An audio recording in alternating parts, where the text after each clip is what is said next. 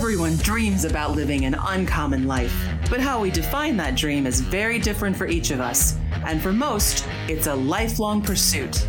Welcome to the Uncommon Life Project podcast. We're going to introduce you to people who are living that life or enjoying the journey to get there. We're going to also give you some tools, tricks, and tips for starting or accelerating your own efforts to live an uncommon life, a life worth celebrating and savoring. Please welcome your hosts, Bryan Dewhurst and Phillip Ramsey. Hello, everybody. My name is Phillip Ramsey. And I'm Bryan Dewhurst. And we are coming back at you with another podcast with the Uncommon Life Project. El Proyecto. And we are advisors at the Uncommon Wealth Partners. We're glad you're here with us, and we have a lot to cover today. But today we're talking about the second source of residual income as we see it, and that's real estate. This is going to be a, uh, higher level approach to real estate and um, want to cover some technical terms, some strengths, weaknesses, and uh, get it, give you actually a download as well if you want to um, enter into some basic math and calculations. Yeah, so this is going to be covering, like Bryan said, a lot, but we hope that this gives you guys some kind of understanding of the way we look at real estate and the way that you can leverage it um, and take control of your money instead of maybe putting it in your 401k. And so maybe half the show will be talking about what's the differences between putting it in your 401k or leveraging it with the bank and buying a real estate uh, investment. Property. Yeah. Yeah. So let's jump right into it. First thing we're going to talk about is the strengths. Why do we like it so much? We like it for several reasons. One, OPM, other people's money, uh, leveraging other people's money, not only the bank uh, for you know coming up with the other part of the purchase price of the property uh, outside the down payment, but then also the rent. And we're kind of in a weird point of history where interest rates are historically very low. And I don't know if if you can remember, but I remember my parents buying their first house and the real estate or their in interest rate interest rate was super high, talking like uh, teens. So we have a really cool opportunity now as this generation to talk about maybe leveraging other people's money. That being said, there have been people who've used interest rates and then interest rates jack up. So we do have to be aware of that. But using other people's money is a powerful way to leverage. And I think it's important we talk about interest rates, for the most part in this discussion, we're kind of just assuming because interest rates are so low, you're buying a property with like a 15 year or 30 year fixed mortgage and you're fixing that cost, uh, not letting it go on a variable rate. Um, just because rates are so low. So we're kind of assuming that with this podcast. Great point. Second point of the strength is capital appreciation. Once you buy the asset, chances are real estate goes up. Goes now, up. it doesn't have to, right? This is we've seen this in 08, um, 07, I would say, is uh, that can go down. It can go the opposite mm-hmm. direction. But because there's such a limited amount of resources, chances are those those prices do appreciate. And if you do this for the right reason, which for what Bryan I would say is cash flow, yeah, and the long term, and the long term, uh, chances are you're going to get out of it when it's it's appreciated in value.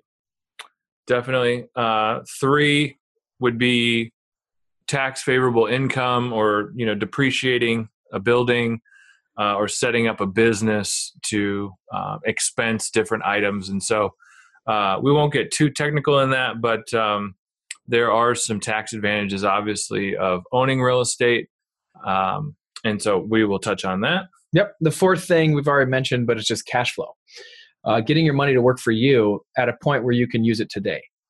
Uh, we'll talk about that later about how you can tell if it's a good investment or a bad investment. But rent and cash flow is a big, big yeah, and that dovetails into kind of the next point. Obviously, if you are leveraging a bank to purchase real estate, you know part of that um, part of the expenses really of having a mortgage you're paying down principal on that note and someone else is doing that for you uh, if you're doing it correctly and uh, you're accruing equity in the property over time. Totally. The last thing is uh, it's just a good inflation hedge. Mm-hmm. So when interest rates, let's say, stay the same or go up, it doesn't matter. But we do know that inflation does come into play for retirees and just for people on on yeah, the street everyone. today. Yeah. So this is a way that you can now increase rent, increase cash flow to help you hedge inflation. And so you can be on the other end of that where inflation actually helps you. Mm-hmm. So, Phillip, you we've done a good job covering those things. Let's dive into the capitalization rate or cap rate as you see it. Yeah. So, the cap rate. This is something that I think people really they talk about, but they I don't really think they really understand what that means. And so what we thought we would do is just kind of define that. And you would have to calculate the yearly gross income of that investment. So if it's spitting off, let's say on a hundred thousand dollar unit, it's spitting off, let's say twelve thousand dollars a year. That would be the gross income of that property. Then you have to subtract the operating expenses associated with that property. Mm-hmm.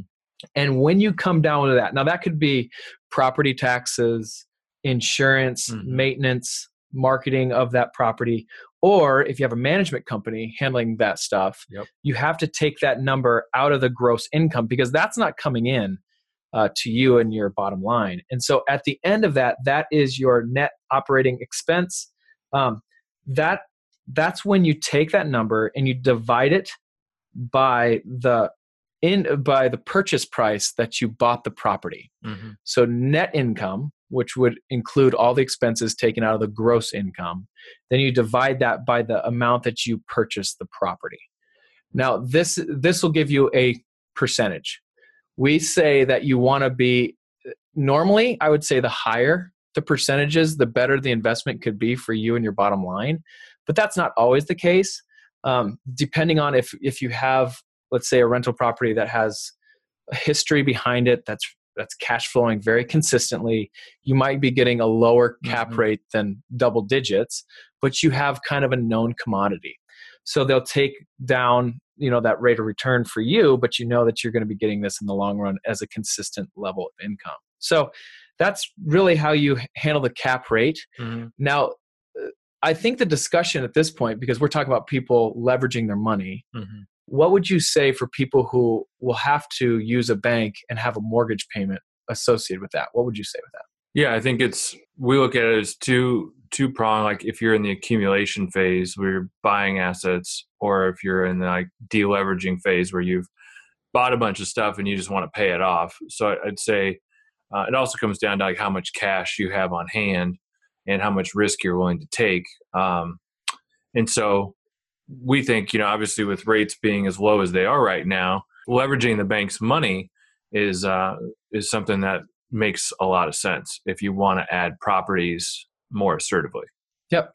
So if you had a hundred thousand dollars, like in our example we were talking about, and you had it in your let's say in your checking account, mm-hmm. you could go out and buy a rental property for a hundred thousand dollars cash. Cash.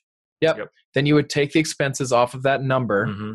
and then whatever amount that's at the end of the rainbow would be yours coming in. Yep. Or what Bryan is talking about is taking that hundred thousand dollars and maybe buying trying to buy five properties. Or let's just say let's just start with one. Bryan just did the Bryan I deal. Always go a little a little big. A little aggressive, but but you get the point. You could do that. You could take twenty percent down on five properties. Twenty percent down on a hundred thousand is twenty thousand. Yep. Great math. and then you could buy five rental properties and now you have five assets, mm-hmm. uh, and they may or may not be cash flowing better than the first one you buy. Right. It, just depends. It's all about numbers. But that's what we're talking about about leveraging and using other people's money, which right now with interest rates, like we talked about, it could be a smart idea. Definitely. Okay, great. So that's how you do cap rates. This is a really cool way just to be able to um, I would say compare different investments, mm-hmm. having them on the board and just talking about cap rates. Now, there's a lot that goes into that more than just a percentage amount, but uh, it's a good way to start into this space yeah. um, and something good that people can do right at home. I think it's kind of like, you know, you look at a stock and you look at the dividend rate. I think it's kind of like the dividend rate of a stock is the cap rate of of rental properties. And that's a good way to, yeah, like you said, compare Great. different different uh, assets that you could buy and seeing what you could uh, generate in terms of income. Yeah, and again, this isn't the end all be all. Yeah, and I think too the the other thing we are talking about inflation is your property might start at a ten percent cap rate or a net you know net cap rate of ten percent or eight percent, but over time, over five to ten years, and you raise the rent every every year, let's just say even 2%, you know, you're over a 10 year period, compounding increasing the rent over 20% from where it is today. So if you're getting the loan at a fixed rate, but you can raise rent annually, you know, you're now, um, you know, leveraging cor- correctly in the power of, um, the power of inflation is now more on your side because you have an asset that's pr- producing cash flow and protecting your your inflation risk. So totally. And on the same side of that, uh, your knowledge that you put into the investment uh, can also change your cap rate to the positive. Um, so let's say you do the numbers or calculations and it comes up to an 8% cap rate. But you know you can go in there, you can raise rent, you can do this, you can do that. And at the end of the rainbow, when all said and done, by the knowledge you can give, you can make it to 11% mm-hmm. cap rate. So those are all factors to yeah, just think for about. Sure. What's now, we've kind of made this sound rosy and like everybody should do it. Let's talk about what could go wrong. Yeah. Before we dive into a specific example. Yeah. And I think the biggest thing is that you're dealing with people, mm. renters. Come on. Or, you know, like here's the deal. At the end of the day, you just have to figure out what your capacity is or what your risk tolerance is. If you don't want to deal with renters, there's ways around that. But at the end of the day, you just can't factor in. You can do all the numbers crunches as you mm. can. You just can't factor in what people are going to be like or what they're going to do, uh, which kind of gets me excited. But other people, I mean, would shy away from this right away. Yeah. So I think obviously that's a great point. Um, you know, we've heard a bunch of stories about just the unexpected or unintended expenses of maintenance, pipes burst, mm-hmm. renters leave the stove on, you know we've we've heard dozens if not you know hundreds of stories about what can go wrong. And i think too that's real. We don't want to downplay that financial risk of uh, pipe bursting or not being covered by insurance. Um, but that's also what insurance is for. That's also uh, why you need to have excess cash. That's why um, you got to maintain your liquidity when you start you know setting out being entrepreneurial and developing multiple streams of income. As things can go wrong you're taking a different risk than than just putting your money in the stock market uh, or or what have you. But i think that is a real unknown if something could go wrong with the property. Yep and it does prohibit people from jumping into this space i would say that we would categorize this as not a liquid investment and we would tell and coach our clients to know your exit strategy going into it mm-hmm. and if it's for cash flow then keep it for cash flow now, that's not being said that they might not have another asset later down the road sure. that they feel like is even more powerful that we can now sell this. Mm-hmm. But it mm-hmm. wouldn't be something that I would say, yeah, your money's liquid for you. You'd have right. to sell it or this, that, and the other. So that would be, I would say, a downside. Mm-hmm. And then managing a property is real. You've got to get it rented. You've, you know, we do recommend people setting up an LLC uh, for the property. So that obviously takes some upfront work and expense. Um, having maybe a different set of books for the accounting, uh, you know, going and showing the property to however many different people you have to show it to to get it rented. You know, something goes wrong here and there, you're going to have to deal with it. Mm-hmm. Renters trash the place. You got to do new carpet, new paint, yep. whatever. Yep. Uh, all those different things are real and do take bandwidth, uh, capacity uh, mentally and emotionally, and not only that, but financially. And you can hire management companies to litigate all that for you, but they charge a fee, and that could yeah. then that could go into your cap rate. Mm-hmm. So we've heard, I think, from a lot of the clients that we have that own real estate, we've heard the cap rate on average is as low as about six to seven would be the lowest we've heard, mm-hmm. um, up to ten to eleven percent of gross rent. So let's just say uh, a house gross annual rent is ten thousand, then they're going to take you know seven hundred to a thousand dollars a year uh, from that property uh, for managing that property. That's how they calculate that. Yep, good.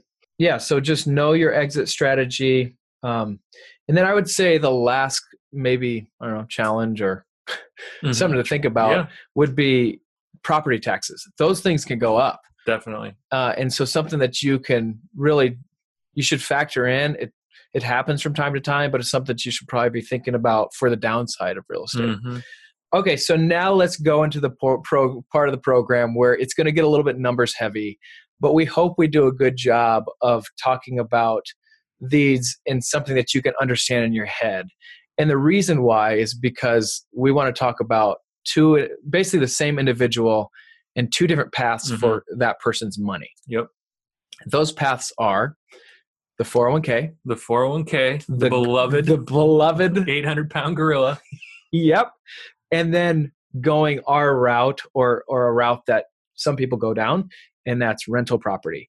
Why would they do it? What are the numbers associated with it? Yeah. And talking about like real numbers so you can grasp that. So i think one of the things we've gotten feedback on and the concept we're trying to uh, put more content around is the idea that when you're putting money in your 401k you're really trying to buy the last year of your life and working backwards. Mm, whereas when you buy a rental property you're actually trying to buy the next day of your life and and working forwards. And so that cash flow starts month one you know ideally you get the place rented uh, that you own the property.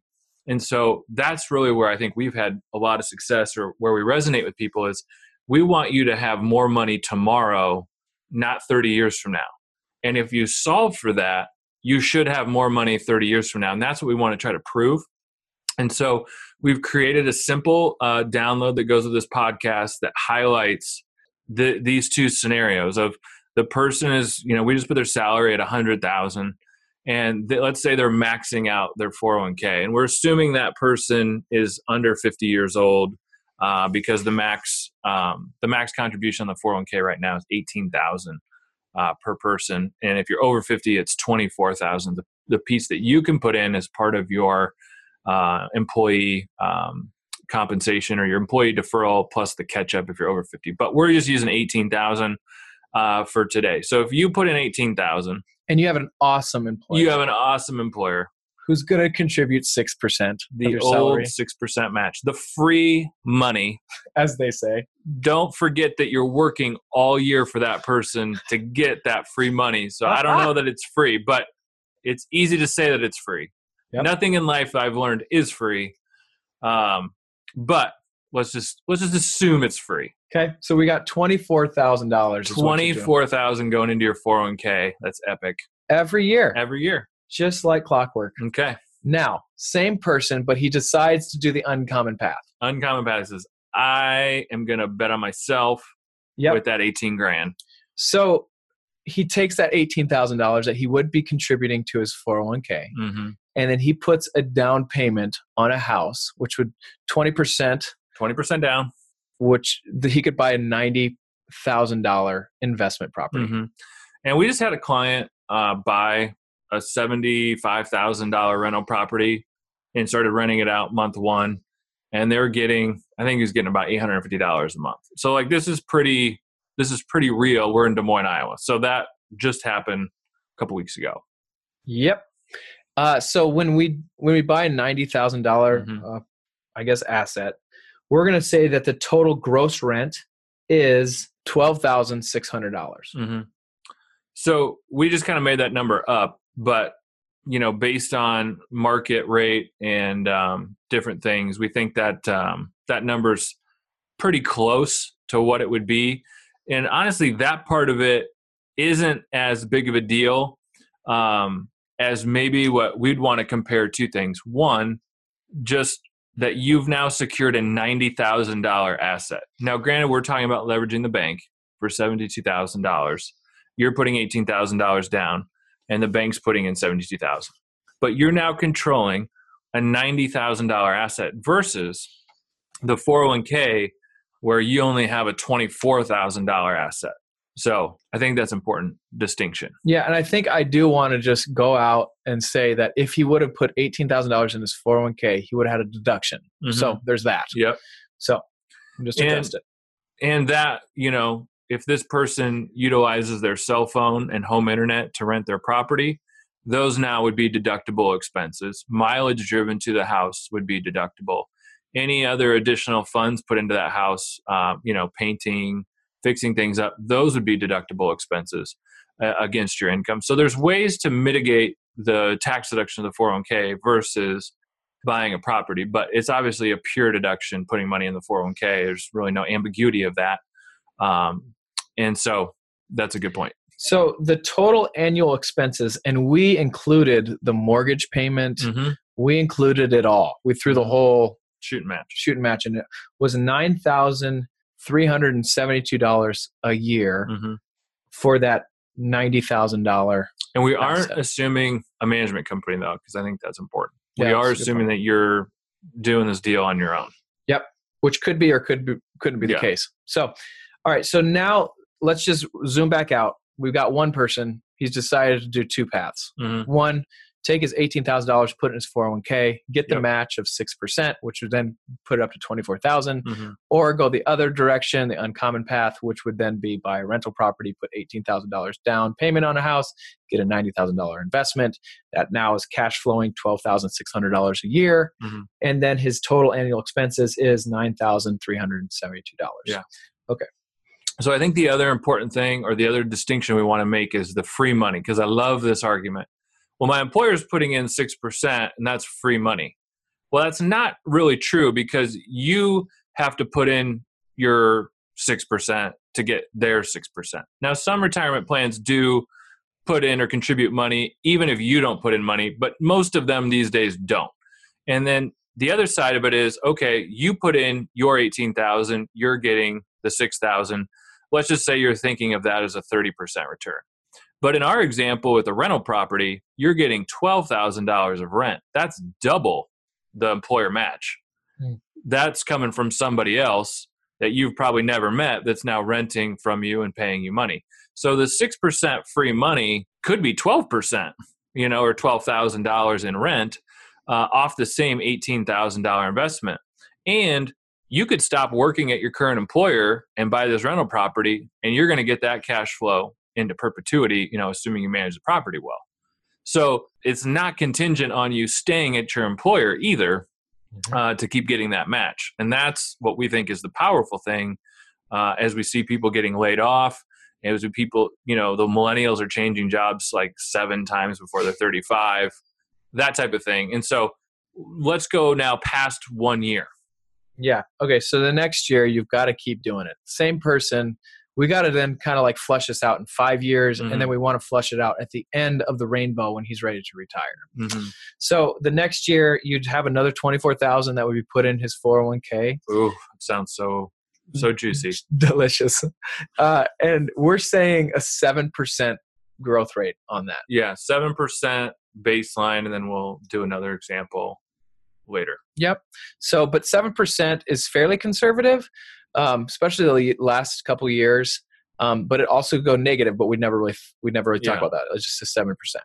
Okay, but then we got the flip side, the uncommon path. He takes that eighteen thousand dollars, and then instead of paying that off that rental property, we're going to leverage to another asset. Another one. Yep. And then we're going to just assume the same numbers apply. Yep. So he does that for five years. Uh, eighteen thousand plus the six percent match, so twenty four thousand times five. years. That's one hundred and twenty thousand that he's put into the four hundred one k, and we didn't assume any market growth rate, positive or negative. And when we look at this, we don't assume any growth rate on the real estate, positive or negative. So after five years, his five homes are worth this, essentially a total value of four hundred and fifty thousand mm-hmm. five times 90,000. And his 401k is worth 120,000. So in 5 years with the same cash flow, he's secured assets of 450,000 and versus in his 401k, he has 120,000. Yep. And if you wanted to cap the seven percent growth rate on that, it'd be one hundred thirty-eight thousand. So So this is kind of what we think is powerful. I mean, you know, you have a $120,000 asset that you can't really touch unless you're 59 and a half, uh, or you can take a loan against it. Um, versus $450,000 worth of assets. Now we understand that there's debt against those properties. We totally get that. But in that, you're accruing rent now on five different properties at, you know, we, we just assume $12,600 a year. So now you've got, uh, what is that in rent? Like over 60,000 Yep. a year annually in rent? sixty-three thousand. 63,000. And when you look at the average person who's making $100,000, you know, at their job, they're probably netting somewhere between 5 and 6 grand a month after taxes, 401k, health insurance, all that stuff.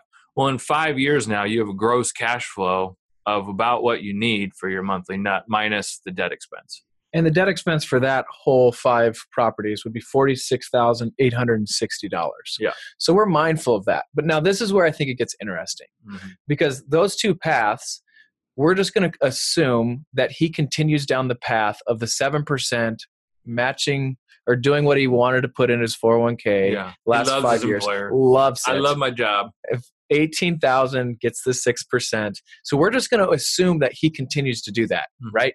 And then now let's pretend, and then we'll flash forward in 15 years in a second. But now let's go over to the rental property guy because now he's got five rental properties. He's got five. Yep. And he decides to shut it down. Like, No more. No more. Let's just start Paying down the debt. shredding that debt, Yep. figuring it out. And then let's now look at 15 years later, right? Okay. And remember that we're assuming 7% on the market. rate of return on the market for No, the no 401k. losses. Yep, 401k path. No losses.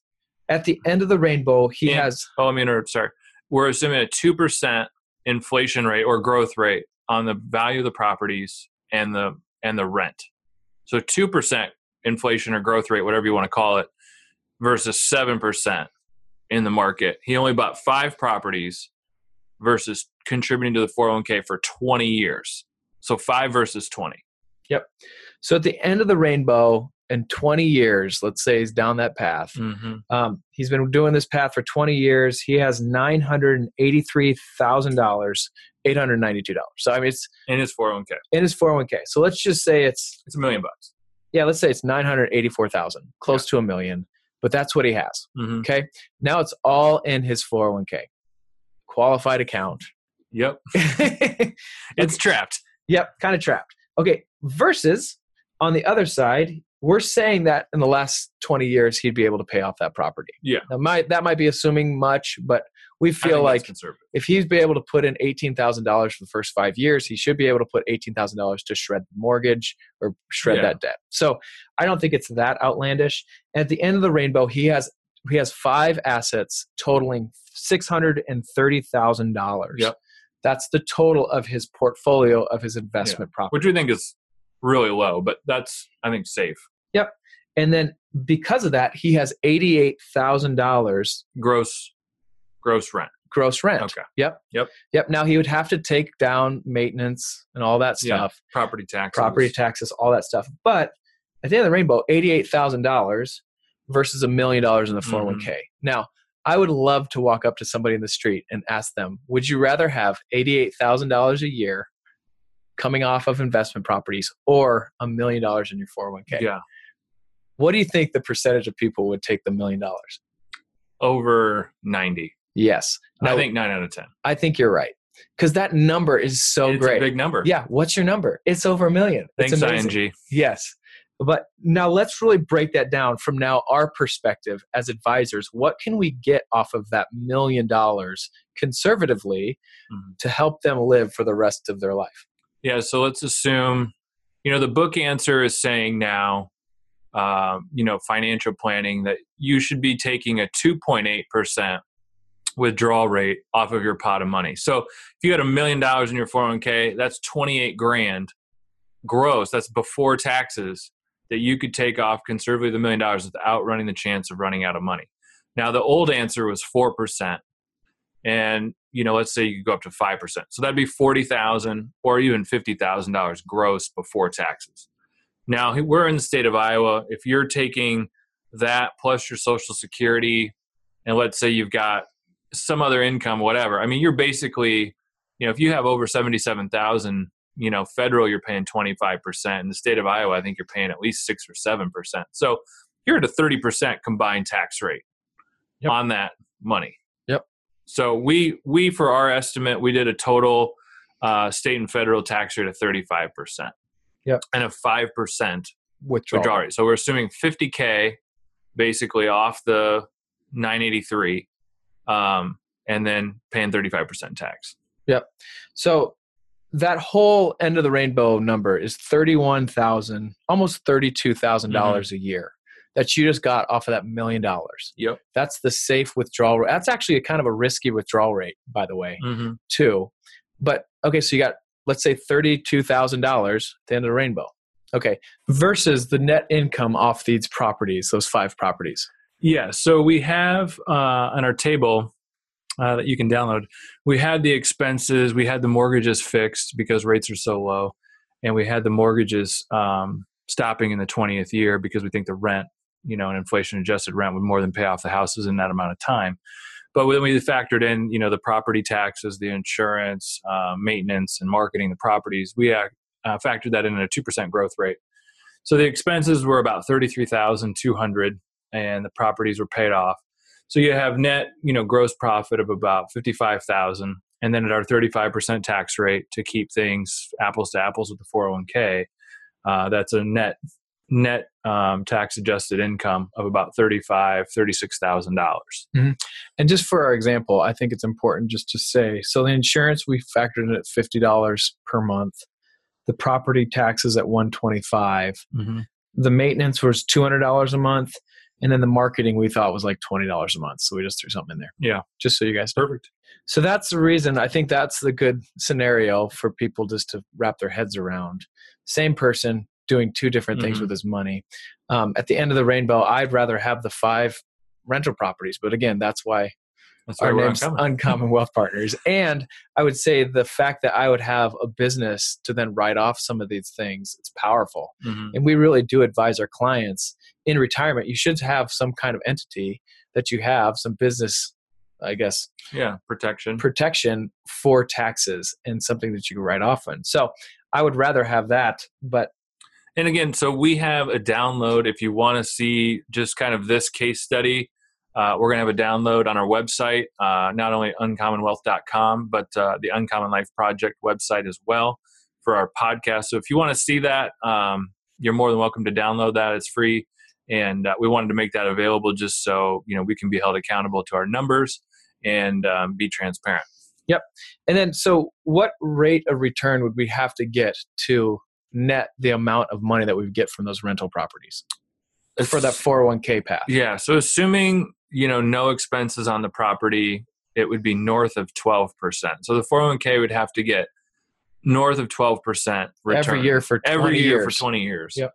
Compounded to get the same cash flow of the 88,000 minus the tax rate. When you factor in obviously the expenses, it's probably going to be closer somewhere to 7 to 10% yep. uh, growth rate with no negatives, and um, that's also assuming no fees on the investment either. So, um, yeah, it, it basically a seven to ten percent growth rate for 20 years straight, no losses to um, to factor in the same type of potential income off of owning five rental properties. And again, this is for illustrative purposes. This isn't promissory or guarantee by any stretch of the imagination. I want to put my compliance hat on, but what it does illustrate though i think is the power of real estate that you're getting gross rent off of the $90,000 house not the $18,000 down payment.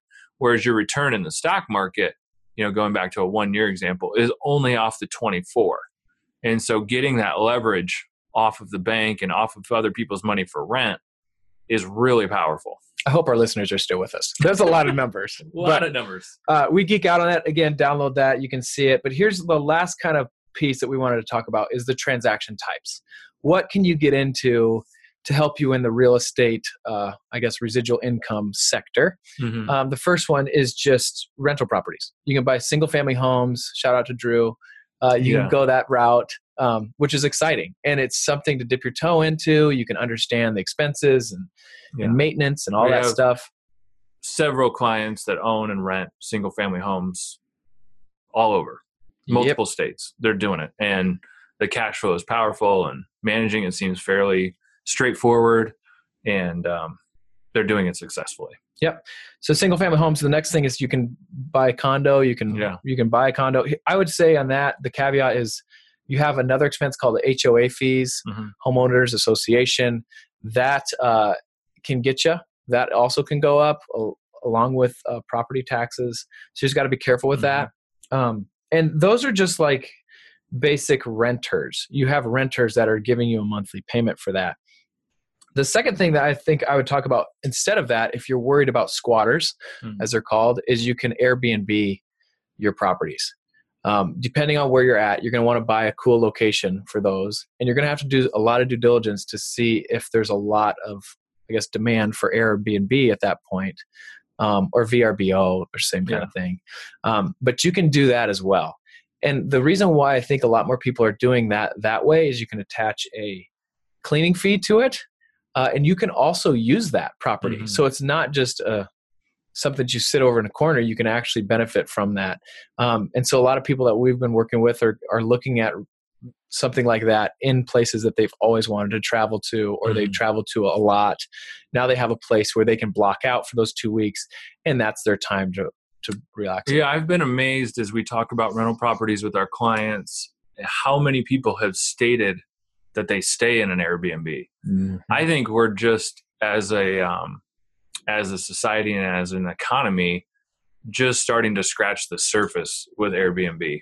And so the multi use, mixed use, um, the power and potential of Airbnb to leverage an existing property or potential rental property is is going to be really neat to watch. And I think our clients and our listeners should really be exploring that avenue um, soon if you're interested in the space. Yeah, and we've had clients that are like, I don't have money to put a down payment on an investment, mm-hmm. but I do have an extra room. Mm-hmm. And they've Airbnb that room. Yep. And they don't have to do it often, but you know, they and they they've had great reviews on it mm-hmm. and met some great people. And so and then we have lots of clients that own duplexes. You know, obviously it's like uh, two units sharing a common wall and then multifamily apartments so like a four unit six unit eight unit 24 unit uh, we have clients you know that have even above that which is more like an apartment building mm-hmm. uh, or complex but one i want to touch on those are you know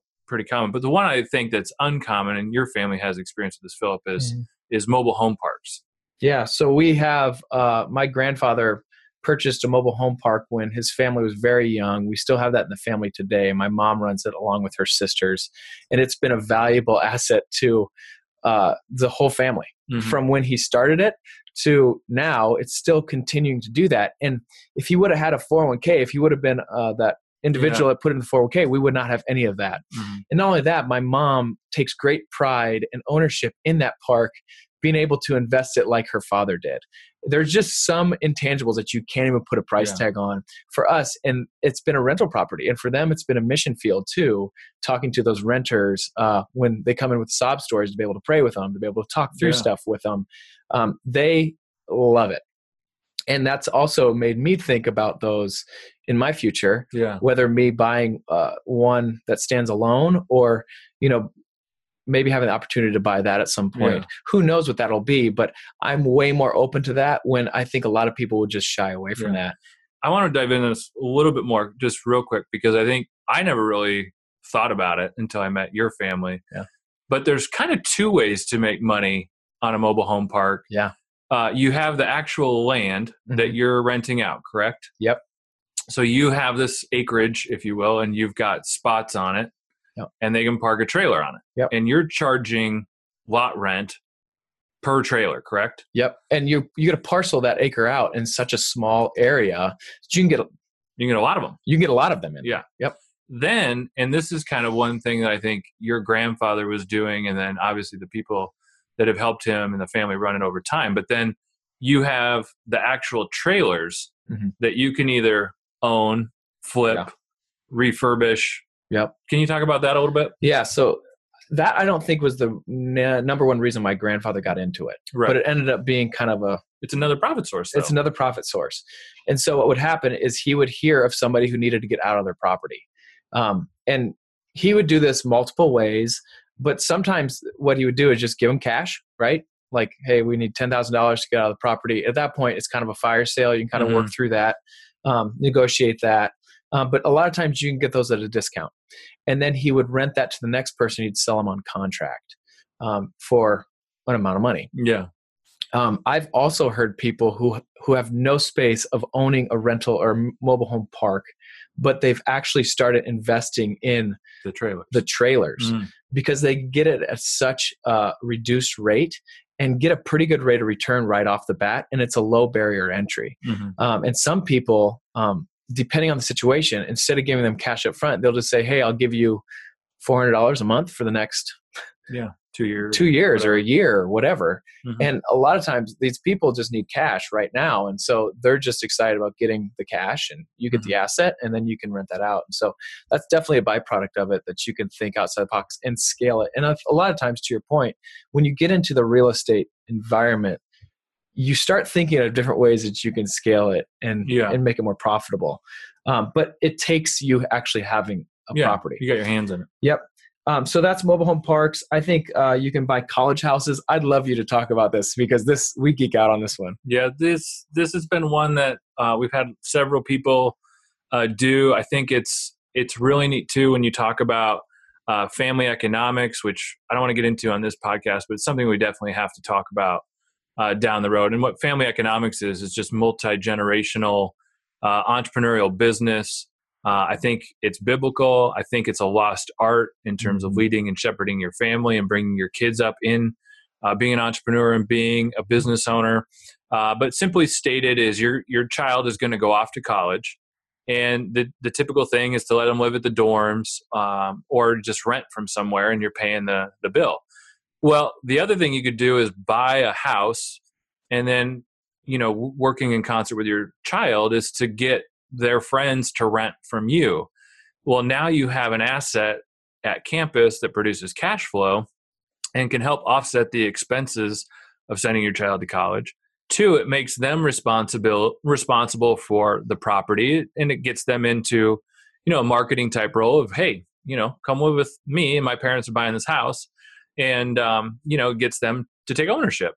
And then from that standpoint too, uh, there's another part we can we can talk about it and that's a kitty loan where you actually get the child on the loan to start building their credit um, that's kind of like a you know a next level idea but yeah it's it's the standpoint too of if you have let's say you've put money away in a 529 uh, well you can take money out of a 529 account uh, legally uh, for rent and so you can take money out of your own or a grandparent's own 529 to pay rent to yourself. And that's a qualified expense. And each college or university publishes uh, like an average uh, student rental rate. And so you can take that rental rate out of your 529 or a 529 for your child as a qualified expense. So it's another way to get money uh, out of these um, you know we call them kind of one trick ponies. A 529 really is only for college, and so we have a lot of parents that overfunded those, and they need to get the money out, and it's not going to be as expensive as they projected because their kids are getting scholarships or um, they went to a state school or what have you, and so they need to get money out of these accounts. Well, this is a great way to do that, and you know build rent, uh, build that responsibility.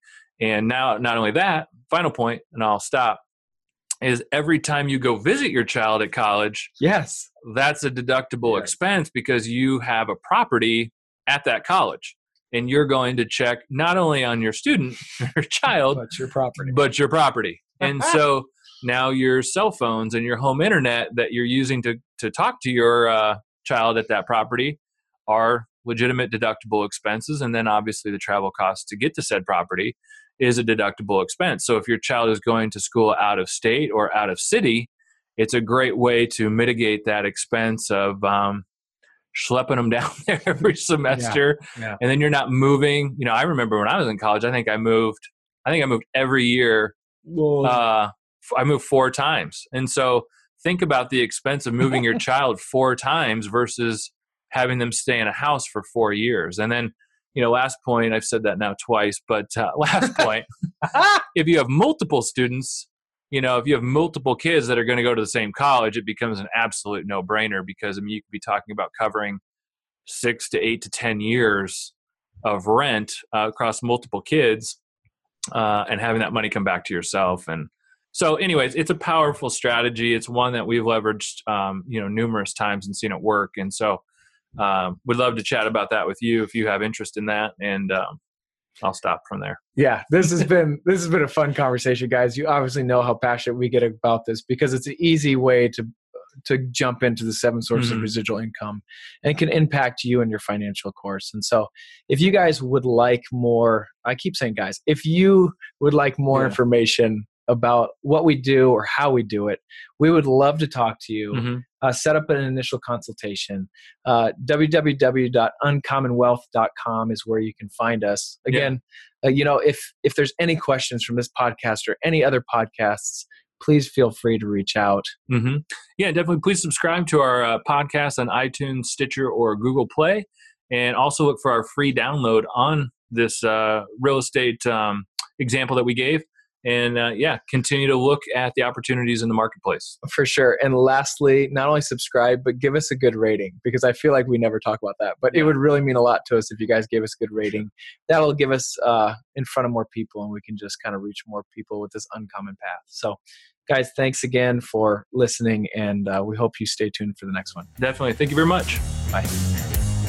That's all for this episode of the Uncommon Life Project, brought to you by Uncommon Wealth Partners. Be sure to visit uncommonwealth.com to learn more about our services. Don't miss an episode as we introduce you to inspiring people who are actively pursuing an uncommon life.